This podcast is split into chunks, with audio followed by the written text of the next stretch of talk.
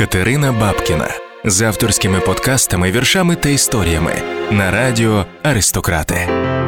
Підписатись на телеграм-канал Катерина Бабкіна Вірші історії. Сьогодні я опублікувала в телеграмі дитячий вірш, і це, очевидно, потребує пояснень, тому ось вони. Коли мені ще не було 20, я потрапляла на роботу в дуже дивовижні місця. Серед них були е, літературні журнали, якісь е, контори е, покликані укладати словники. І в якийсь момент це був також журнал Соняшник. Якщо є вам більше 26, ви очевидно його пам'ятаєте, тому що це був чи не єдиний і точно найкращий дитячий журнал в 90-х. Дуже класно розмальований, смішний, з якимись притомними дитячими текстами. І ось багато років, не так багато, як здається, по тому, тому що в 90-х я була вже такою більшенькою дитинкою. За якийсь час по тому я потрапила туди на роботу.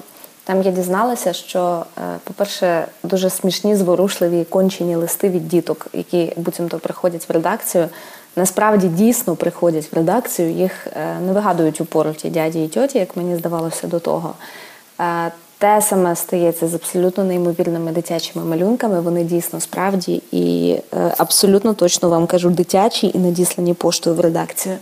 І на сам кінець там я почала писати тексти для дітей. Я підписувалася Катерина Рибкіна. І а, деякі з цих текстів тепер, наприклад, увійшли до шкільної програми, так, до читанки до, для перших, других і третіх і четвертих класів.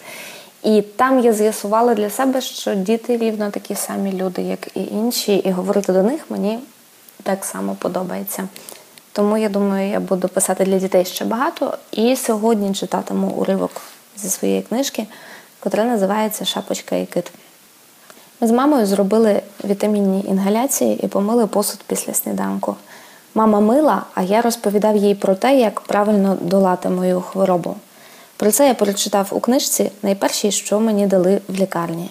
Там дуже гарно пояснювалося, що в моїй крові живе монстр лейкоз. І також все про те, як його правильно здолати, щоб не померти.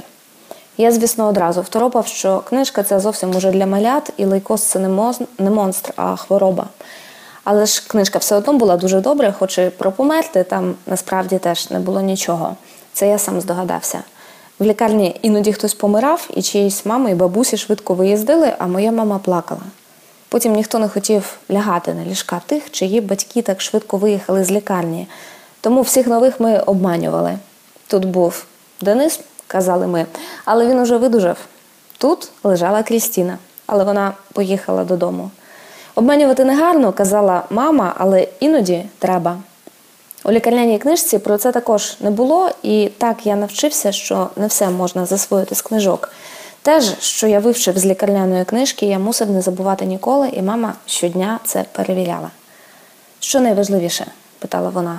Не боятися, відповідав я. А ще бути чемним, казав я. І з першим я не мав жодних проблем. І з другим бувало дуже по-різному. Добраніч! Катерина Бабкіна з авторськими подкастами, віршами та історіями на радіо Аристократи. Підписатись на телеграм-канал Катерина Бабкіна Вірші історії.